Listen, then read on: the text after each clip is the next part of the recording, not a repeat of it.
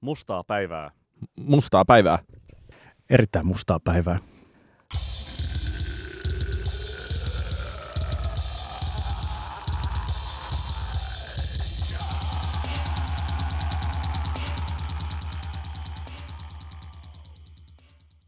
Tervetuloa populaarimusiikkipodcast PS Tykitellään pariin.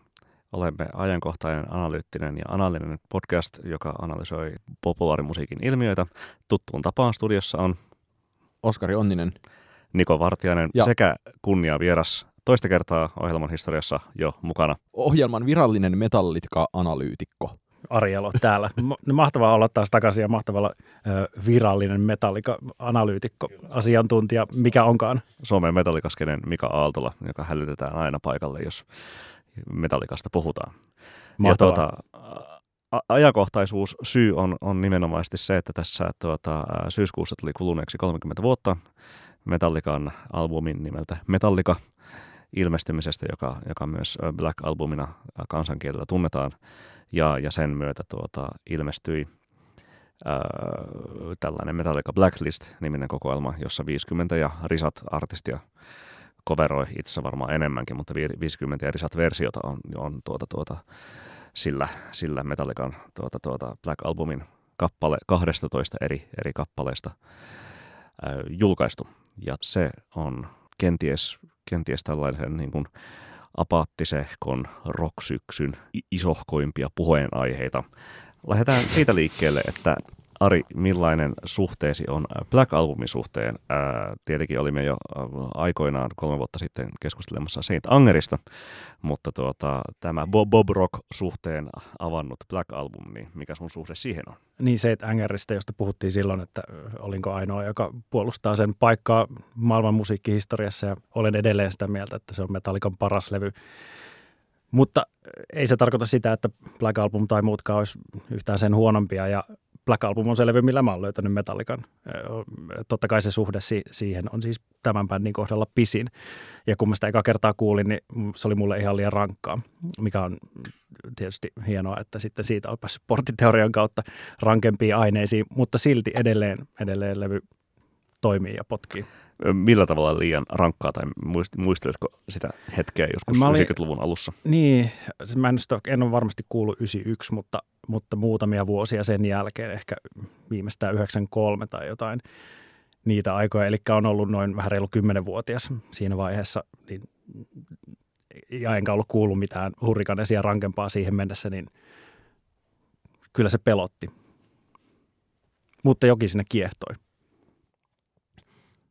mä, mulla on ollut kyllä äh, nimenomaan Black Album edellä, on, olen, itsekin mennyt aikanaan tähän äh, lyhyeen ja intensiivisehköön metallikavaiheeseen noin 12-13-vuotiaana, jolloin sitten sen jälkeen on tosi vähän kaivannut metallikaa ja ehkä se on ollut myös niin päin, että äh, ne on kyllä aivan toiset metallikalevyt, jotka kaivaa esiin, jos äh, metallikaa tekee mieli kuunnella. Se jotenkin äh, tämmöisestä koulunpihamaisesta, en ole itse tietenkään tällaisesta di- dikotomiasta kuullut, tai en ole tämmöistä kokenut, mutta olen tämmöistä niin kuin Metallica vai Iron Maiden tyyppisistä äh, klanjaoista kuullut, niin äh, kyllä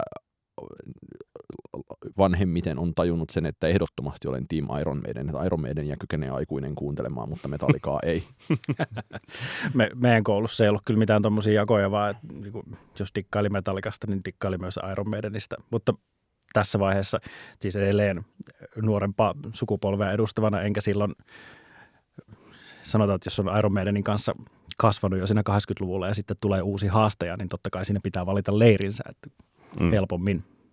Tuota, itse olen sitten puolestaan sitten sitä, sitä koulukuntaa, joka ää, itse asiassa kuunteli Black Albumin kokonaisuudessaan ensimmäistä kertaa vasta tuossa viime viikon loppuna. Siis sehän on sellaista niin, kuin niin sanottua ambient-musiikkia, että, että jokainenhan sen elämässään on kuunnellut niin kuin tavalla tai toisella, jos on vaan silleen ihmisten ilmoilla tai, tai muuten liikkunut. Mutta, e- mutta eli, nä- eli rockibaareissa. Niin, juuri näin. Mutta että niin kuin, äh, silleen kunnolla kuulokkeilla alusta loppuun kuun, kuuntelu tapahtui ensimmäistä kertaa vasta tuossa sunnuntain no, aikana. Mitä mieltä olet, onko tyhmempää musiikkia kuin Oasis? Öö, ei, kyllä Oasis on tyhmempää musiikkia selvästi. Ja tuota, äm, tästä ehkä päästään jo sitten sinne niin kuin tuota, äm, niin kuin itse, itse coverlevyn pariin pikkuhiljaa, koska, koska noterasin siis sen, sen, minkä varmasti kaikki Metallikan kuuntelijat ovat jo pitkän aikaa sitten huomanneet, että äm, se, että, että miten niin kuin ne ensimmäiset kahdeksan tai ainakin niin kuin ensimmäiset seitsemän kappaletta sen kahdeksan joukosta ovat niin kuin sellaisia, sellaisia niin kuin rockibaariklassikkoja, ää, tuota, tuota, jotka soivat niin kuin paikasta toiseen, ja sitten ne viimeiset neljä biisiä ovat jääneet niin kuin paljon, paljon vähemmälle huomiolle sillä levyllä, joka siis käy ilmi myös tuosta Metallica Blacklist cover-levystä, että käytännössä siis ähm, ne neljä viimeistä biisiä ovat keränneet joko yhden tai, tai maksimissaan kolme versiointia, kun, kun tuota Enter Sandmania ja, ja Nothing Else Mattersia on versioitu sitten puolestaan sellaiset. Viidestä se, 12. Niin, viidestä 12 kertaa. Niin, eli, eli käytännössä... Off, off Wolf and Man biisi on kerännyt yhden version, The God That Failed kaksi versiota, My Friend of Misery kolme versiota ja sitten puolestaan The Struggle Within päätösbiisi kerännyt vain yhden versioinnin osakseen. Niin kysymys oikeastaan kuuluu, että mistä tämä johtuu? Ovatko nämä viimeiset neljä niin paskoja biisejä vai, vai mistä oikein kiikastaa? Mun mielestä toi on ehkä vähän yksinkertainen tulkinta. Mä en ole sitä mieltä, että olisi mitenkään paskoja biisejä tietenkään. Mutta, mutta fanina mulle levyjen deep cutit on yleensäkin lempiartistin parhaita biisejä, mutta tästä näkökulmasta mä ehkä mietinkin sitä siitä, siltä kantilta, että koska Black Album on niin suosittu levy kuin se on, niin sit, sitä on ihan oleellisesti myyty myös ihmisille, jotka ei ole mitään hardcore Metallica-faneja, vaan rockiradioiden kuuntelijoita ympäri maailmaa. Levyltä on julkaistu sinkkuina kuitenkin ns. ne alkupään biisit. Um, Enter Sandman, The Unforgiven, Nothing Else Matters, Wherever I May Roam ja Sad But True on julkaistu sinkkuina. Nämä kaikki on eniten edustettuina tällä levy, myös tällä tribuuttilevyllä. Ja oletan, että se, ja voisin melkein väittää, että se on yksi syy, mikä siihen vaikuttaa. Että, tavallaan ne biisit, mihinkä kuuntelijat on kiinnittynyt, mitkä on ollut niille niitä lempibiisejä levyillä, on helposti sinkkubiisejä. Totta kai onhan ne myös helvetin hyviä biisejä, sen takia ne on julkaistu sinkkuna, ne toimii yksittäisenä kappaleena radiossa, ihmiset kiinnittyy niihin. Ja yksi, mikä tätä epäsuhtaa voi osittain selittää on myös se, että, että Nothing Else Matters, sitä tosiaan on se 12 versiota, niin sen rinnalla se yksi versio jostain biisistä tai kolme versiota jostain biisistä. Se on mun mielestä jostakin, oliko Don't Tread on Mistäkin oli kolme versiota.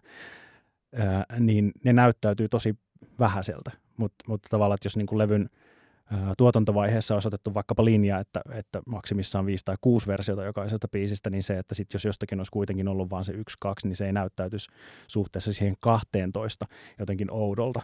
Sä nyt väistit kysymyksen, mutta toi, ehkä siihenkin tuli toisaalta jonkinlainen vastaus. Olet, Mut, olet sitä mieltä, että viimeiset neljä biisiä eivät ole paskoja? Kyllä mä, kyllä mä sanoin, että ne ei ole no. missään nimessä niin, paskoja. Niin, onko tämä linjassa niin sun laajemmankin epäortodoksisen metallika-ajattelun kanssa, jossa viimeksi olit kehumassa meille Saint Angeria, ja äh, nyt sä olet kehumassa äh, Black Albumin neljää viimeistä biisiä.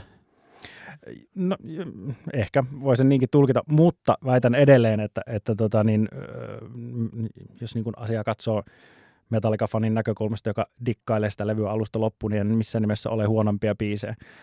Than Thou on muuten jännä se levyn tota, kolmas biisi, jota on myös versioitu useamman verran tähän tribuuttilevylle. Se ei ole sinkkubiisi, mutta Pop Rock silloin, kun sitä levyä tehtiin, oli sitä mieltä, että tämä on levyn eka sinkkubiisi, tämä on levyn paras biisi, tämä pitäisi julkaista sinkkuna. Ja muistan, kun kuuntelin sen levyn silloin joskus itse sen jälkeen, kun se ei enää pelottanut, niin se oli yksi niitä biisejä, joka alkoi vetää eniten. Ja, ja varsinkin jotenkin se biisin loppupuolella tuleva Jason Newstedin ja Ulrichin, missä ne kahdestaan vetää rumpupassolla sitä riffiä, niin siinä on jotain semmoista grooveja, että, että vaikka se ei ole sinkkubiisi, niin ihan varmasti se on koukuttanut ihmisiä loppupäässä toinen, tota, niin just tämä My Friend of Misery, ainoa biisi, missä Jason Newsted on kirjoittajana mukana biisissä, niin, niin jotenkin dikkaan itse siitä tosi paljon. Ehkä tämä on... On, onko, se sun lem- onko se sun lempibiisi sillä levyllä? Ää, ei se välttämättä mun lempibiisi ole, mutta jos, jos nyt pitäisi vaikka coveroida, jos kysyttäisiin, minkä biisin sä coveroisit, niin ehkä tämmöistä niin unorthodox näkökulmasta Joo. se voisi olla se, minkä mä heittäisin, että mä haluaisin coveroida just sen, koska se on ainoa, missä Jason Newsted on kirjoittajana mukana ja Newsted on mulle Metallican basisteista kuitenkin se ykkönen. Vielä vähän tästä äh, metallikasta. Äh, metalli, silloin kun Metallica teki tätä levyä itse, niin millaisena sä näet äh, Black Albumin paikan suuren rockvuoden 91 rocklevynä? Vai onko se metallilevy jopa?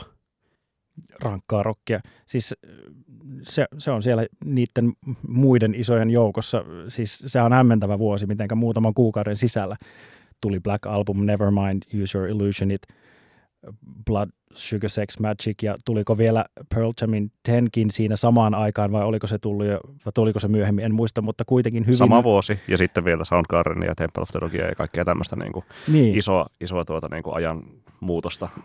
Jotenkin päällä. sellainen, että vuosi jolloin rock kasvoi niin isoksi, että se räjähti. Niin, jotain oli, ja se nimenomaan rankkarock. Siis mm. kyllähän mm. rock oli ollut vitun isoa jo pitkään.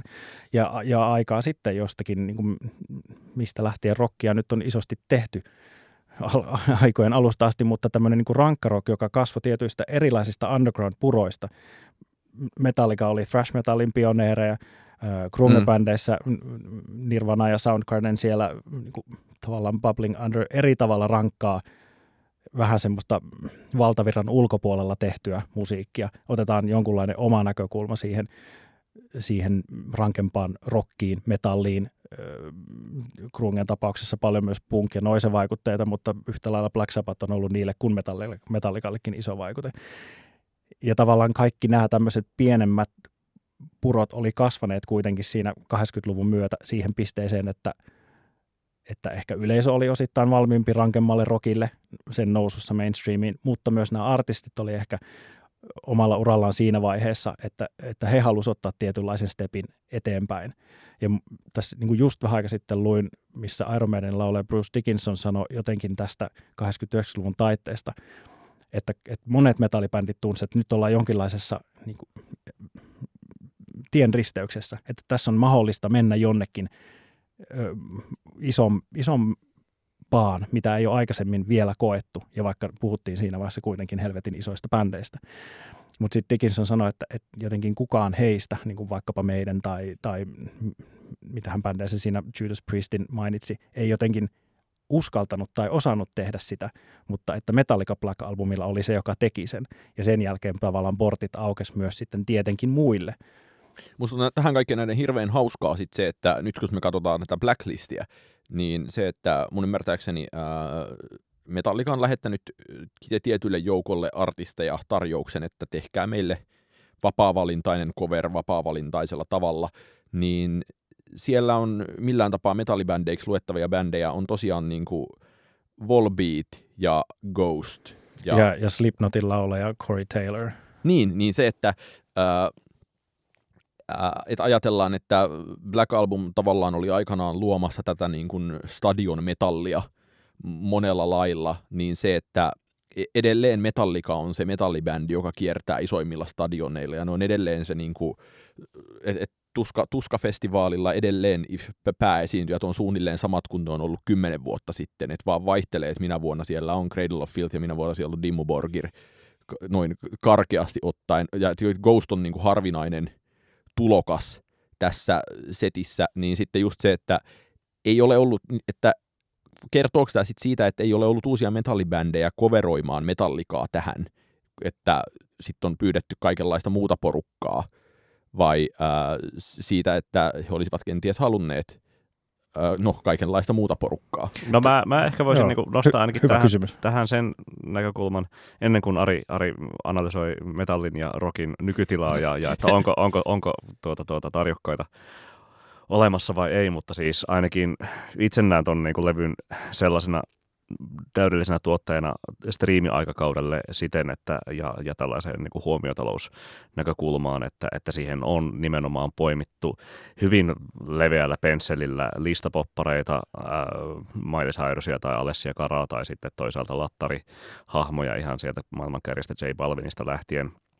Sitten jonnekin niin kuin, Mac DeMarcon tai tuota Saint Vincentin kaltaisiin indien nimiin ja jotain, jotain klasariakin siellä on ja sun, sun mitä blogihausea Sebastianin muodossa, niin, tuota, niin, niin vähän siis sellainen samanlainen logiikka kuin talouselämä tai mikä tahansa lehti tekee siis aina säännöllisesti sellaisia juttuja, että tässä 35 alle 35-vuotiaasta bisnesmaailman tähtinimeä ja laitetaan se juttu maksumuurin taakse ja sitten siitä tulee kyseisen julkaisun vuoden näytetilauksia eniten kerännyt juttu ihan vain sen takia, että siellä on niin paljon eri naamoja, joiden kaikki niin kuin silleen, niin kuin, jotka kaikki kerää vähintään se 50 kaveria sitten ottamaan tuota näytetilauksen lukeakseen sen jutun. Ja samat logiikkaa siis käytti myös HS Visio tuossa niin kuin maaliskuisessa lanseerauksessaan ottaessaan tämän formaatin käyttöönsä.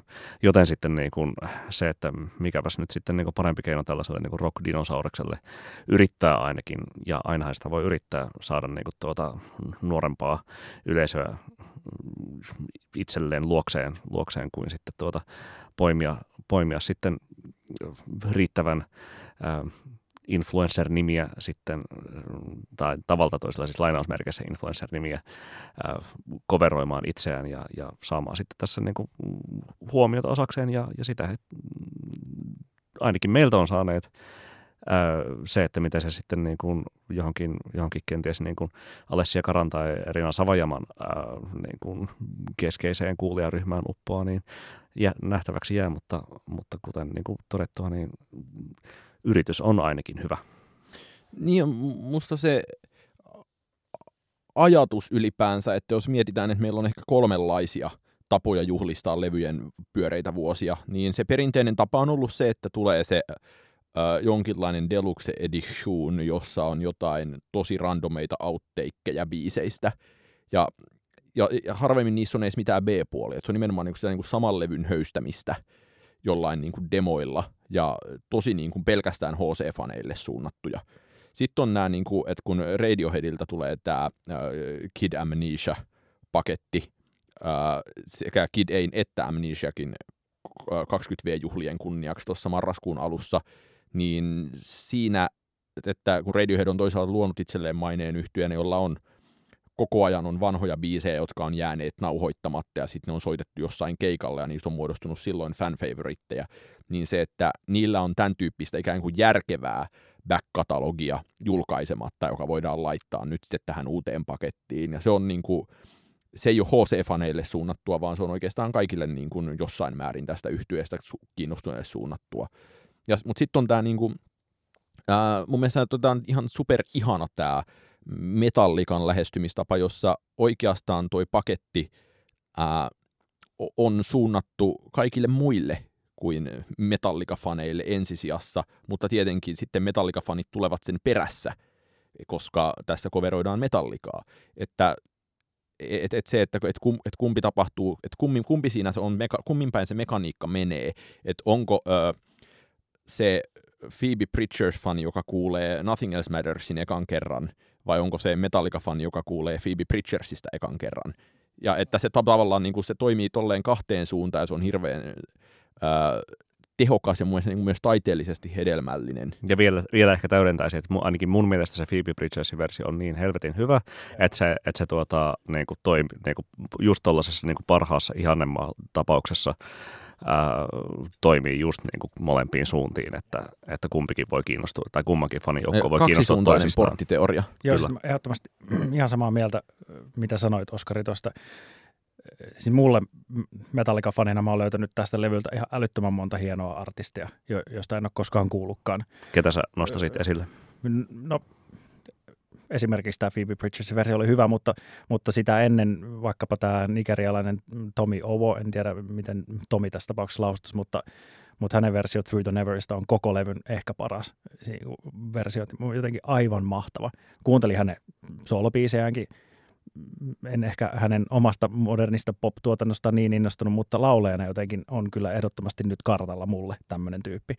Diet Sig-niminen, mm, oliko duo, indie rockia soittava porukka. Se on hyvä versio. Hyvä veto, niin. niin, helvetin hyvä veto ja taas niin kuin uusi Un- bändi. Mikä tämä joo, kyllä. joo.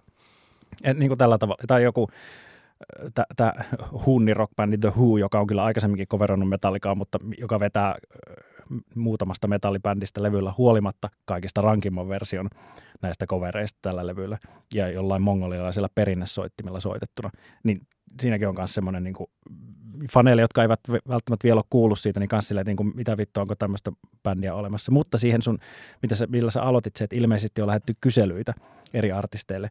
J- joo, sit, näin mäkin on ymmärtänyt Jimmy Kimmelin haastattelussa, Lars ainakin sanoi, että, että he lähetti kyselyitä ja haluatteko koveroida ja sitten totesi, että kun niin paljon myöntäviä vastauksia tuli, niin he totesi, että, että he voi rajoittaa ketään ja määrätä, mitä biisiä kukin soittaa. Et, et, et, niin kuin, he ei voi sanoa vaikkapa Miley Cyrusille, että sun pitää vetää tämä biisi, vaan jos Miley haluaa olla mukana, niin se vetää mitä se haluaa. Ja si, et siitä lähtökohdasta artisteja on levylle tullut, mutta on tosi mielenkiintoista kyllä, tai olisi tosi mielenkiintoista tietää, että kenelle se kutsu on lähetetty ja ketä on jätetty vaikkapa kutsumatta. Että jos niin kuin lähtökohtainen ajatus on ollut, että ihmisiä joista, tai artisteja, joista he ovat jossain määrin tienneet, että ne on kuitenkin vaikuttuneita metallikasta, niin, niin miksi ulkopuolelle on jätetty vaikkapa Apokalyptika, joka ihan varmasti he ovat tuttuja ja he tietävät, että Apokalyptika on ollut vaikuttunut metallikasta. Apokalyptika teki ne coverinsa jo. Ne teki ne jo, mutta onko kysymys siitä just, että ei ole haluttukaan sitten kysyä niitä ilmiselviä metallitribuuttilevyillä toisiaan koveroivia bändejä ja lähteä jostain muusta näkökulmasta? Musta niin tämä on ilmiselvää, että ajatellaan, että ää, et, et silloin kun tuo Metallican levy on ilmestynyt, niin olen toki itse syntynyt samana vuonna, niin en ole ollut paikan päällä seuraamassa, mutta voisi kuvitella, että silloin kaikenlaiset genrepoterot on ollut ihan hirveästi jyrkempiä. Ja se, että siksi mekin tässä nyt äsken mainittiin nämä niin kuin, ää, suuret rocklevyt vuodelta 1991, niin samaan aikaan se, että se, että, että tuommoiseen pakettiin, mikä nyt ilmestyy, mahtuu tosiaan niin kuin ihan mitä tahansa, niin se jotenkin ää, olisi ollut hirveän ankeaa, jos se olisi ollut yhtään erilainen paketti. Tai se, että vihaan sanontaa, että on, mikä on vuotta 2021. Mm. No se, se on vuotta 2021, että siellä niin kuin on ihan armotonta sekoilua. Mä olin monessa kohdassa, niin kuin, tai mä odotin itse ehkä ennakkoon eniten sitä ää, ää, huoneesin Enter Sandmania. Joka on itse asiassa tosi tylsä versio. Se, niin on, ja siis joo. koska huoneessa oli tehnyt sen järkyttävän hyvän äh, slide-kitara-version espanjaksi Bruce Springsteenin äh, tosta Dancing, Dancing in the Darkista keväällä, ja mä ajattelin, että nyt tulee niin kuin, Joo, samaa mieltä. Pistetään Enter Sandmania espanjaksi, slide-kitarat vinkuu ja niin kuin, olo on kuin jossain niin kuin paskassa saluunassa Meksikossa. Ja ei tullut. Ei se oli tosi huono versio. Mutta sitten siellä oli niin kuin muita semmoisia äh, kummallisia ja niin kuin sopivalla tavalla äh, friikkejä espanjankielisiä versioita, jotka pelasti mm. paljon. Kyllä. Tähän siis, mitä mä mietin, että yksi olen, olennaisesti ehkäpä tähän liittyvä asia on se, miten coverit on ollut Metallicalle aina tärkeitä alusta asti. Silloin kun niillä ei ollut vielä omia biisejä, ne soitti Larsin Euroopasta mukanaan tuomia esittelemiä Jenkeissä tuntemattomia bändejä, jotka siinä mm, mm, tota, länsirannikon skenessä ei sanonut kellekään mitään. Ne treenasi ne ja soitti ne, eikä ne kertonut kellekään, että ne on kovereita. Ja jengi katsoi, että vittu miten kova bändi, että mikä tämä meininki on. Ja jossain vaiheessa tiet, tietenkin kerrottiin, että nämä on, on kovereita, mutta että, niin kuin tietyllä tavalla jotkut Diamond Headin biisit on yhtä ikonisia Metallican biisejä kuin ne on Diamond Headin biisejä, ellei jopa enemmän Metallican biisejä, Misfitsin biisit tai jotkut, mit, mitkä on ollut niin vahvasti osa Metallican soundikuva. Niillä on aloitettu keikkoja, niillä on lopetettu keikkoja. Niin ja, nykyään on tää, sijaan ja nyt on tämä niinku nykyinen sirkusmeininki, jossa ollaan rappiolla. Niin, tai, tai soitetaan popedaa. No niin, e- esimerkiksi se on tavallaan vain yksi osoitus siitä, siis coverlevyt ja kaikki, että Metallica on aina itse pelannut tosi paljon kovereilla, mm. niin jotenkin tavallaan aika siistiä, että nyt sitten heidän biiseillä pelataan nimenomaan tämmöistä coveripeliä, että, että siinä niin kuin mennään, ei, e- ei, mitenkään, ei voi sanoa, että mennään sieltä, mistä aita on korkea, vaan mennään jotenkin aidan ohi tai rakennetaan niin kuin joku ihan aidaton maailma. Niin ja toi on ehkä jollain tapaa myös sen niin kuin oman tämän tyyppisen äh, tekemisen tavan myöntämistä, että ajatellaan, että Rolling Stones yhtye kuulemma, en ole sitä käytännössä yhtään kuunnellut. Niin, Mutta tiedät sen nimisen bändin. Tiedän sen nimisen bändin ja tiedän sen, että se niiden niin kuin, meininki on ollut aika paljon semmoista niin kuin, uh, jonkinlaista niin kuin kaiken jo siihen mennessä tehdyn rokin lainaamista ja niin suoraan pöllimistä, niin, niin se, että ää, siitä, että lainataan muotokieli, on siirrytty siihen, että lainataan niin kokonaisia biisejä. Mm. Että siinä on rokin evoluutio ollut. näin, se, näin se lyhykäisyydessään tuli siis summattua. Mm. Me, äh, muistan täällä viimeksi, kun puhuttiin Saint Angerista ja mainit, äh, sanoi siinä tämän Metallican tietyn moton, mikä niillä silloin aikanaan oli hyvin vahvastikin semmoinen oma, oma asenne, että et we're Metallica and we do whatever the fuck we want to. Mm. Ja Oskari silloin vähän hymähteli mun vieressä sille, mutta tavallaan eikö tässä ole myös osittain Jatkumoa. vähän samasta asiasta kyse, mm. että just no, me tehtiin tämä nyt tällä tavalla. Et niinku, ja toi raja-aitojen kaat, raja-aidat oli kaatumassa osittain varmasti silloin, mutta ne oli vielä hyvin vahvasti olemassa siinä 80-90-luvulla ja Metallica itse esimerkiksi koki, että he ei kuulu mikä oli 80-luvulla metallia, että he ei kuulu siihen, mm. että, siihen niin kuin boksiin. Siis siihen, et, siis tarkoittaa, että niin kuin tukkahevi. Tukkahevi tai, tai joku niin kuin, e, e, Bon Jovi-tyyppistä kamaa, että et he on niin kuin – he on ulkopuolisia siitä ja mm. he tekevät nyt omaa juttuaan. Ja tavallaan, muistaakseni, oliko se siinä samassa Jimmy Kimmelin haastattelussa, missä just niin kuin Jimmy Kimmel nosti tämän saman pointin, että, että jos te olisitte tehnyt tämän kasarilla, niin tämä olisi ollut niin kuin teidän uran loppu. Tai että jos vaikka niin kuin te olisitte tehnyt Madonnan kanssa yhteispiisi, niin. niin se olisi ollut teidän ja Madonnan uran loppu. Joo, siis oikeastaan just tähän oli kanssa niin kuin hal- halusin tullakin, että, että siis esimerkkinä just vaikka tuossa cover-levyllä ää, Mac DeMarco vetää Enter Sandmanin version, joka ei siis, hirveän hyvä versio. Ei hirveän hyvä versio, mikä on siis pe- pettymys, koska hehän on siis niin kuin bändillä vetäneet jonkun ainakin kahdeksan vuotta niin kuin keikallaan niin kuin tälleen vitsi, vitsikoverina siis niin kuin Enter Sandmania, että olisi varmaan voinut niin kuin, jo, sillä, Vetää se enemmän vitsiksi vai? Niin, mm. tai ainakin siis sillä, että niin kuin sillä harjoituksen määrällä niin, niin keksiä jotain niin kuin silleen vähän vähän oma, omaperäisempää ihan mihin suuntaan tahansa, mutta nyt, nyt se oli niin kuin silleen sel, selkeä niin kuin levyn, levyn pettymys. Niin tuota, mutta se, että, että näistä raja, raja-aidoista vuonna 1991, niin, niin Magne Marko olisi ollut just siellä niin kuin samassa Slacker-jengissä sitten toisaalta niin kuin pavement-ukkeleiden tai tuota, niin kuin beat, happeningin. beat happeningin tai ke, niin kuin just siellä niin kuin K-Records suunnalla – ja tuota, tuota, se ei olisi ollut niin kuin missään nimessä mahdollista, että, että kyseinen, kyseiset slackerit sitten mitään niin kuin metallikaa coveroi missään, niin tuota, ihan yhtä lailla jo niin kuin osoitus siitä, että missä, missä maailmassa ollaan nyt niin kuin verrattuna siihen aikaan. Toisaalta sitten se, että, että ihan jos, jos toi niin kuin Metallican ää, veto tehdessään Black Albumia vuodelle, vuodelle 1991 ja Jana otteessaan ekoja demoja vuonna 90 oli antiteesiä sille tuota, ää, tukkaheville ja, ja sille, mitä, mitä kutsuttiin heviksi 80-luvun lopussa. niin, tai ehkä Metallican ura niin 80-luvulla oli antiteesi sille tukkaheville ja sitten Metallican mitä he alkoi Black Albumit tehdä, oli antiteesi sille omalle tekemiselle niin, niin, no joo, ennen. No joo, kyllä. Mutta että et, et silti, että niin kuin toisaalta se, että, että jos vedetään linjoja sitten yleisesti vuoteen 1991, jossa on nämä tuota, isot, isot tuota, niin kuin grunge-levyt, on Soundgardenia, on tuota, Nirvanaa ja on Pearl Jamia, ja, ja toisaalta sitten niin kuin alkaa muodostua se niin kuin slacker-kulttuuri kanssa. Ää, ja kaikkihan näistä niin kuin on antiteesiä sille niin kuin pöhöttöneisyydelle, mitä sitten niin kuin, ää, MTV VH1 niin kuin metallissa tukkahevissä oli silloin 80-luvun lopussa ollut. Niin tuota, tuota, ää, jos, jos tämä niin kuin, palataan tuossa keskustelussa vähän, vähän aikaisempaan vaiheeseen, niin mitä sä itse näet näistä niin kuin vuoden 1991 levy, levyistä niin kuin yhtymäkohtia ja ehkä jotain semmoista niin kuin isoa linjaa, että miten tähän, miten tähän tultiin, tultiin noin niin kuin ajallisesti siinä, että, että tämä rokin iso räjähdys tapahtui juuri, juuri silloin. Vähän sivut, sivusit sitä jo aikaisemmin, mutta haluatko ehkä vielä niin kuin täydentää, täydentää ajatuksia?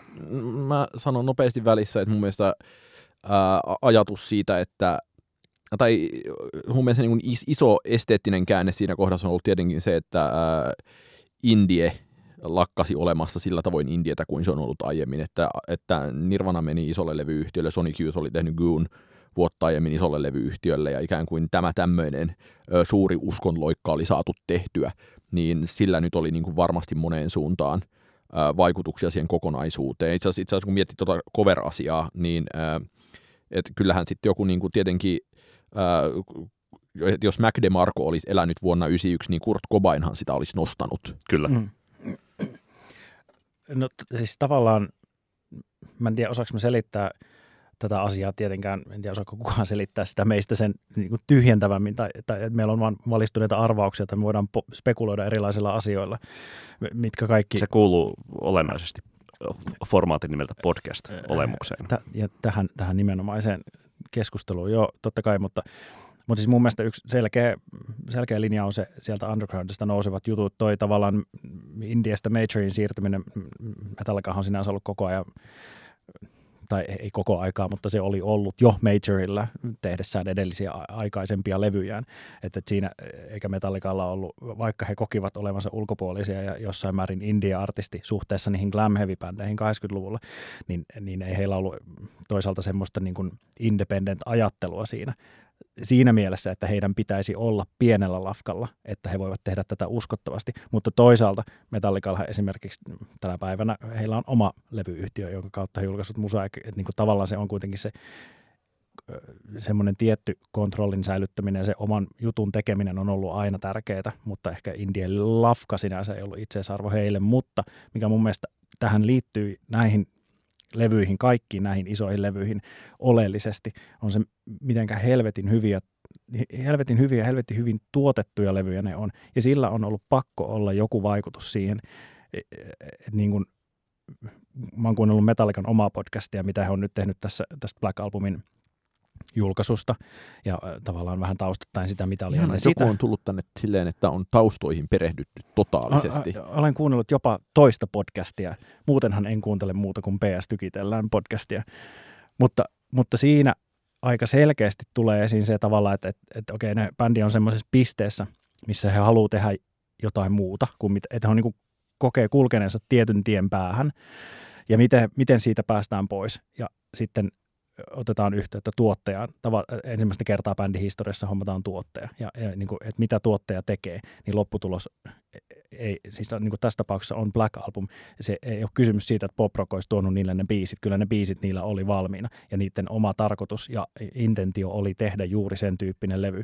Mutta se, että mitenkä, miten se on tuotettu, miten, mitenkä niin kuin James vaikka laulaa, miten se opettelee laulamaan studiossa, tuomaan sen fiiliksen, millaisia sanotuksia se kirjoittaa.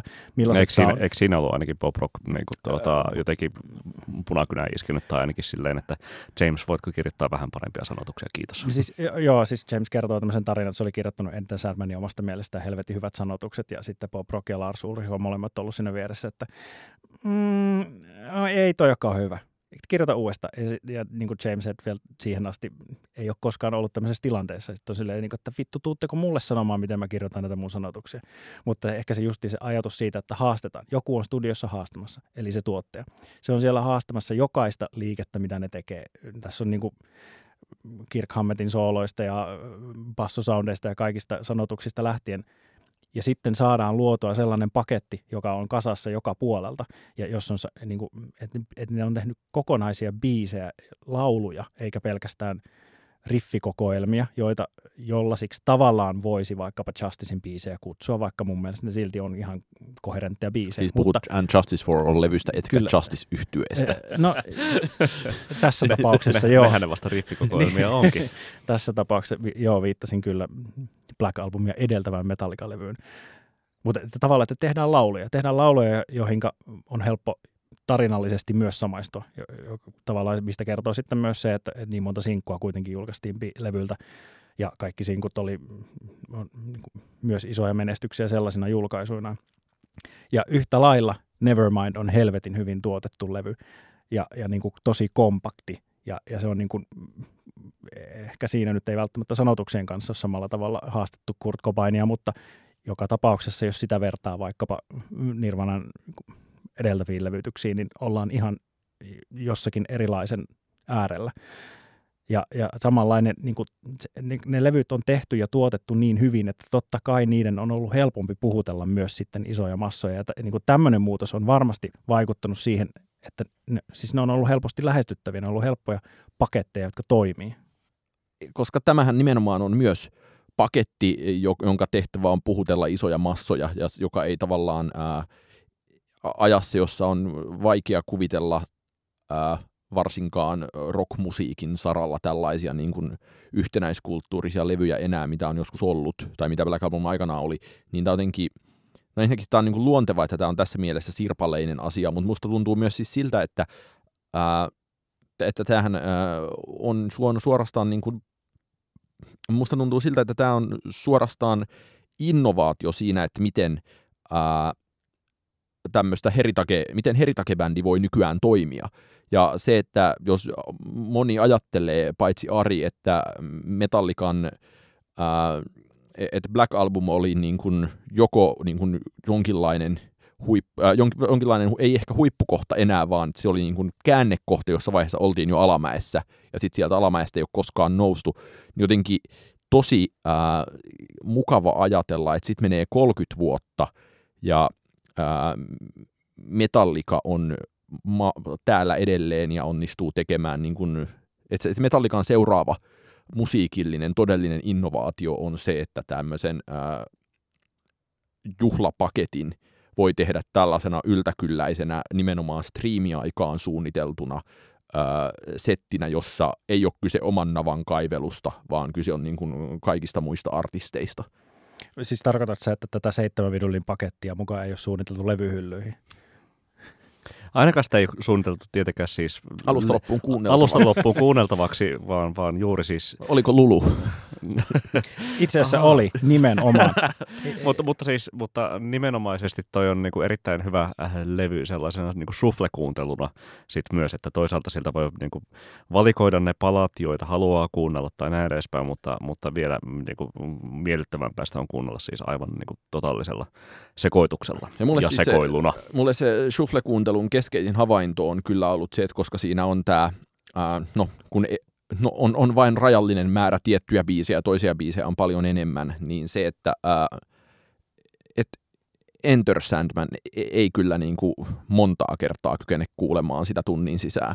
Että selkeästi, että niin kuin, minkään muun biisin kanssa levyllä ei ole samanlaista ongelmaa, mutta se, Uh, Sitten vielä, kun vielä Enter Sandmanissa just niinku aika keskinkertaisia ver- ver- versioita. on aika samankaltaisia mm, Joo, niin, ja, ja, ja, se, että se kaikki rakentuu ikään kuin sen niin kuin yhden nimenomaisen itse asiassa koukulta kuulostavan, siis niin kuin fyysiseltä koukulta kuulostavan ö, riffikoukun ympärille, niin tota, se alkaa käydä hermoille, mikä vaikeuttaa se shufflen käyttöä. Mutta sitten samaan aikaan ö, esimerkiksi se uh, My Morning Jacketin uh, Nothing Else Matters-versio, joka on niinku semmoista kummallista aikuisfunkkia, joka ei mene ihan duu... Mä me, se menee ei melkein duuriin. Nimen, nimen melkein mm. duuriin. Sitä mä niinku, Joo, että se, se, et se kuulostaa hieno. täysin eri asialta, mi- mm. mihin on totuttu, ja siinä oli niinku, äh, löydetty jokin niinku täysin no, random ja crazy tulokulma, mikä tämmöisten pakettien niin kuin suurin ilo ehkä on. Joo, siis sa- samaa mieltä, siis Enter Sandmanin versiot on varmaan tylsimpiä pääsääntöisesti. Sitten niin kuin poikkeuksena just vaikka Parina Savajama, miten hänen, hänen nimensä lausutaankaan, mikä on niin aivan mieletön tulkinta mutta siinäkin se niin kuin, siis biisi on tehty hyvin, se versio, mutta myös se laulu tietysti vie sen eri sfääreihin, mutta just tämä niin kuin, tai My Morning Jacketin versio tai sitten vaikkapa Jason Isbellin versio Sad But Truesta, jossa se on väännetty semmoiseksi laukkaavaksi outlaw countryksi, niin on yhtäkkiä silleen, että niin kuin nyt on tajuttu jotain. Ja, ja ja mä oon aina itse digannut semmoisista coverista, jotka on selvästi oma äänisiä, ja totta kai mä, kun mä kuuntelen tätä fanina, niin ei mua kiinnosta semmoinen metallikan kuuloinen versio metallikan biisistä, koska se ei voi olla koskaan parempi kuin se alkuperäinen, mutta jos on keksitty jotain muuta, niin se on heti sille, että wow, mitä, mitä, mitä tässä tapahtuu. Ja no, noita on useampia tällä levyllä, ja ehkä yllätin itseni myös sillä, että et, et niin kuin alun perin, kun mä katsoin, että okei, okay, 12 Nothing Else Matters, miksi, että ne on varmaan kaikki samanlaisia, mutta mut eipä ollutkaan kun mä listasin, niin, mitkä tavallaan nousee jossain määrin omiksi suosikeiksi, niin kyllä niistä Nothing Else Matters-versioistakin useampi nousee mun mielestä sille ihan tosi kirkkaasti sieltä niin muiden yläpuolelle. Niin, kun siellä on siis klasaripianoa ja siellä on sitä My Morning Jacketin tuota viihde, viihde mm. musaa. Ja... Siitä muuten yksi, mitä mietin, että yksi asia, mikä voi olla vaikuttanut esimerkiksi sen tähän epäsuhtaan, että miksi sitä biisiä on coverattu niin paljon, että ehkä verrattuna muihin biiseihin, jopa The Unforgiveniin verrattuna, se on selkeästi semmoinen laulejabiisi. Siinähän mm. ei ole siis sinänsä muuta kuin kolme sointoa taustalla. Ja sitten Instrumentaatio va- voi olla mitä Voi vain. olla mitä vaan. Ja et niin kuin vahva laulaja voi helposti äh, se, se houkuttelee laulajia tulkitsemaan varmasti sitä biisiä. Ja siinä on tosi vahvoja laulajia kyllä tulkitsemassa sitä biisiä tällä levyllä. Eli se voi olla yksi syy, että niin että mistä näkökulmasta kukin katsoo sitä, mitä haluaa koveroida. Mutta sitten tämä, että että niin kuin, kenelle se coveri tehdään, mistä aikaisemmin jompikumpi, en muista kumpi mainitsi, mutta että tehdäänkö se sille omalle yleisölle vai sille Metallica-yleisölle. Ja voi olla, että on tehty molempia ajatellen, mutta jos tehdään bändi, joka soittaa jotain tai artisti, jonka oma musatyyli on jotain ihan muuta kuin Metallica, ja se tekee sen Metallica-tyylisen version, niin onko silloin ehkä enemminkin ajateltu sitä omaa yleisöä, joka yllätetään – en tiedä, mutta, mutta näin mä oon miettinyt, että, että niin se on niin kuin, että kelle yleensä ylipäätään tehdään niitä kovereita. Ja se on, sen on pakko olla vaikuttanut siihen, miksi jotkut sitten tavallaan jostain näkökulmasta tuntuu tosi tylsiltä, mutta ne onkin ehkä ajateltu jollekin toiselle yleisölle. Et, mä ehkä jotenkin, mulle jäi tästä setistä ennen kaikkea toiveikas olo siitä, että ää, et, no, että nyt se on näille niin kuin Blood Sugar Sex Magicille ja Nevermindille yömässä myöhäistä, mutta se, että entä jos niin kuin jostain ensi vuoden möhölevystä tuleekin taas samanlainen, että ikään kuin, niin kuin tätä konseptia aletaan matkia, koska tässä mun mielestä niin kuin, ää, toisin... Kovereita on kuitenkin tehty nyt tässä viime, viimeisen niin kuin puolentoista vuoden aikana aika paljon. Niin, niin on tehty. Oli, oli se Madonna-setti, mitä me täällä kehuttiin, ja sitten tuntuu vähän, että niin kuin kaikki indie-artistit tiputtelee jotain niin kotona tehtyjä, varmaan jotain koronakovereita, sit, niin, kun ei, että Angel, lykätään varsinaisia julkaisuja. Niin Angel Olsenilta tuli just hyvin, hyvin keskinkertainen tai jopa vähän huono, huonon puolelle menevä, menevä cover EP ja, ja Chick Chick Chick julkaisi nyt ja, ja siis näitä on ollut aika lailla. Ajankohtainen analyyttianaalinen äh, podcast huomioi Chick Chick Chickin uudet julkaisut. Mutta mut siis se, että että olisi jotenkin ihan ajatus, että aina välillä tulisi joltain niin kuin toiselta mega-artistilta nimenomaan tämän tyyppinen. Öö, Nevermindista olisi ihan niin. niin mieluusti kuulun vastaavan. Niin. Tai tuota, mitä sitten kakkospäätteisillä vuosilla nyt sitten sattuukaan olemaan jotain, että, että mihinkä voitaisiin tässä nyt niin toiveita ja paukkuja laittaa. Niin, tai joku sellainen niin Screamadelica remixes, että siellä on niin kuin 2021 siistejä tyyppejä remiksaamassa sitä. Siis ihan niin kuin kaikkea voisi tehdä. Ja niin kuin kaikki, sama tähän voisi tehdä myös Suomessa, jossa mm. niin kuin, äh, ollaan päästy niin kuin reissuekulttuurissa siihen asti, että tehdään vinyylipainoksia. Mm. No, jäädään odottamaan. No, hyvin lopetettu. Mm. Äh, suosituksissa vieras saa perinteisesti aloittaa, joten mitäpä saisi olla? Mä voisin suositella, koska puhuttiin podcasteista ja metallikasta, niin tätä Metallikaa omaa podcastia tähän, koska sitä mä oon kuunnellut viime aikoina, en pelkästään tänne tulon takia, vaan ihan muustakin mielenkiinnosta, mutta jos, jos tavallaan kiinnostaa – Metallica on totta kai aina paljon antanut haasteluja ja puhunut avoimesti asioista. Niiden studiosessioita on kuvattu ja tehty elokuvia niistä pitkin matkaa, mutta jotenkin siinä formaatissa, miten se nyt on tehty, se miten he itse miettii sitä omaa ö, vaihettaan bändinä ja sitten toisaalta miten olennaisesti mukana olleet ö, tuottajat ja bändin lähellä olevat ihmiset miettii, miettii sitä vaihetta, niin siinä on jotain äärimmäisen käsin kosketeltavaa ja tosi mielenkiintoista päästä sukeltamaan siihen, että, että mitä on kelattu ja sitten jokainen voi itse vetää johtopäätöksensä siitä tästä ikuisesta, että oliko se sell out vai ei, vai niin kuin, että mistä on kysymys, että, että miten tultiin tähän pisteeseen, että, että, niin kuin, että jos tavallaan ajatus oli se, että ennen Black Albumia kaikki oli hyvää ja sen jälkeen kaikki ollut paskaa, kunnes tuli nyt tämä The Blacklist, jolloin Metallica mm. palasi juurilleen Oskari Onnisen tulkinnan mukaan.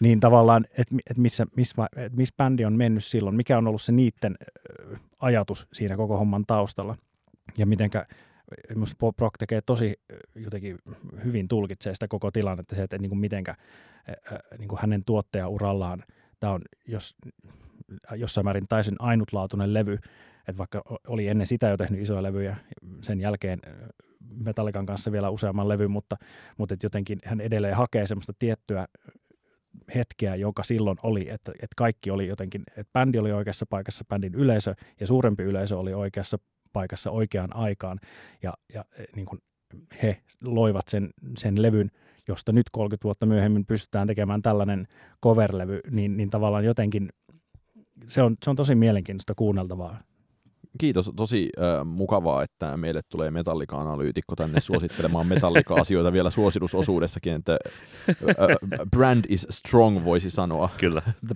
brand is strong with me. äh, mä voisin suositella äh, New Yorkilaisen Soul Percussion lyömäsoitin ryhmän ja äh, New Yorkilaissäveltäjä Caroline Shawn kesällä ilmestynyt levy Let the Soil Play Its Simple Part. Mä kävin R-taassa katsomassa äh, Caroline's Caroline-nimisen elokuvan, jossa... Madeline's Madeline. Äh, niin Madeline's Madeline äh, nimisen elokuvan, jossa äh, oli Caroline Shawn musiikit ja muistin, että, tai selvisi elokuvan jälkeen, että ne oli Sean musiikit ja sitten olinkin Sean hommia kuunnellut ja menin katsomaan elokuvan musiikkia Spotifysta ja löysin, että jahas, tällainen kokonainen levy on kesällä ilmestynyt ja sitten katsoin siellä, että mitäs täällä on kappale nimeltä Lay Your Love on Me, niin levyllä on tosiaan xylofoneilla säestetty noin hautajaismarssitempoinen cover Abban Lay Your Love on Meistä, joka on aivan järkyttävän hieno cover ja toki järkyttävän hieno alkuperäiskappale, mutta koko albumi on ihan äh, menee vuoden top 10 aika helposti tässä vaiheessa ja sanoisin, että se on aika varmaa kamaa kaikille esimerkiksi Julia Holterista pitäville, että muita ilmeisiä referenssejä on sitten joku niin kuin, no Anna Meredith ehkä, tämä ei ole yhtään niin kuin samalla tavalla intensiivistä, mutta sitten joku niin kuin ehkä Owen Palletin kamari tohjoilu. Eli juhlaviikko Todella, siis todellakin juhlaviikkomusaa. Siis tekisi mieli mennä niin kuin huvilateltan. Mar- pa- Marko Ahtisaaren ovelle-levyn kanssa. Niin, siis Marko Ahtisaaren ovelle-levyn kanssa tai sitten niin kuin pitämään jotain niin kuin istumalakkua sinne huvilateltan paikalle, että tätä meille äkkiä tänne, kiitos. Öö, jos ei ole vielä tullut selväksi, niin cover-trendi on vahva, koska itsekin suosittelen yhtä, yhtä coveria, joka nivoo sitten sekä tuota, kenties vähän tämän, tämän, aihe, tämän tuota, tuota, jakson aihepiiriä edelliseen, koska tuota, aion suositella Drakein kappaleesta tehtyä grunge-coveria tai tuota, grunge slash mm, ehkä hardcoreenkin suuntaista coveria. Torontolainen Dilly Dally-niminen yhtye teki jo vuonna 2016 äh, Drakein äh, Know Yourself-biisistä äh, coverin, joka, joka pitkään oleskeli ainoastaan SoundCloudissa, mutta nyt tuossa hiljattain huomasi, että se on löytänyt tiensä myös, myös Spotifyhin ja, ja sitä voi sitten tuota, niin kuin ihan kaikki, kaikki laitteilla sun toisellakin sitten tuota, ja muissa, muihinkin striimipalveluihin löytynyt, niin, tuota, niin, niin sitä kyllä, sitä suosittelen. Se on tuota, äh, siinä on enemmän, enemmän tunnetta kuin hyvin monessa Drakein biisissä tai omassa versiossa. Äh, tässä oli tämän syksyn Metallika-annos kenties teille. Äh, me jatkamme kahden viikon kuluttua kenties keskenämme, kenties jonkun kanssa, sitä emme vielä tiedä. Ähm, toivotamme mukavaa Blacklistin ja Metallica Podin castin kuuntelua kaikille kuulijoillemme ja sanomme kiitos Arille. Kiitos Ari. Kiitos vierailusta Ari. Kiitos. Kiitos, että kutsuitte mukaan, niin seuraava kerrasta puhutaan Lulusta, eikö niin? Joo, todellakin tuota, joka toki siis myös tänä vuonna viettää juhlavuottaan tuossa marraskuussa muistaakseni. Tulispa niin, siitä 53 coverin versio. Sitä odotetaan. Ehkä, ehkä, ehkä ei erittäin ollut, suurella mielenkiinnolla. Ehkä ei ollutkaan tämän vuoden viimeinen Metallica-keskustelu niin, tässä podcastissa. Kyllä, nimenomaan. Pidämme sinut tuota, hotlinein päässä blingaamassa, jos tuota, tuota Metallica-asioita tarvitsemme edelleen. Aina valmiina. Kiitos tästä. Kiitos. Ei muuta kuin PS tykitellään.